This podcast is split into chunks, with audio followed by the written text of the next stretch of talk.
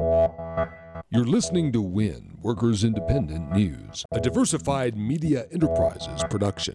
I'm Doug Cunningham. Senator Bernie Sanders introduced Medicare for All Wednesday, backed by 15 Democratic U.S. senators. Health care coverage for everyone in the country as a human right. Sanders says working families will be better off financially paying for Medicare for All than giving money to for profit insurance companies that can literally nickel and dime us to death when we get sick. Under Medicare for All, the average American family will be much better off financially than under the current system because you will longer be writing checks to private insurance companies.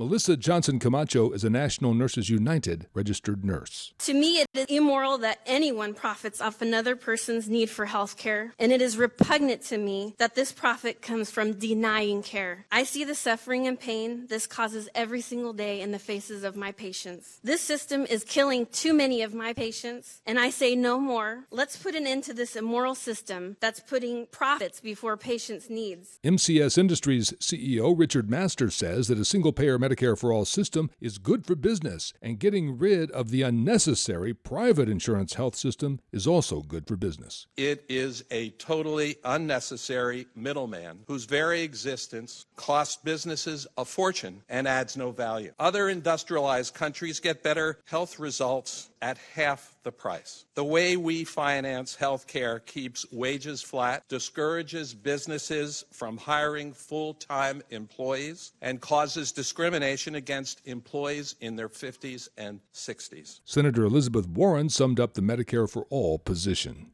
So that's our argument. Everyone gets covered, no one goes broke, and families in some of the toughest moments in their lives will not be left alone. Environmental groups, some members of Congress, and Environmental Protection Agency workers are urging America to save the EPA.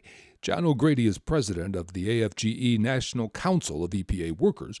He says even before proposed budget cuts this year, EPA was underfunded and understaffed. We are grossly underfunded and have been grossly underfunded for years. Secondly, our staffing has gone from a high of 18,100 in 1999, and now we're down at a level below the figure in 1988.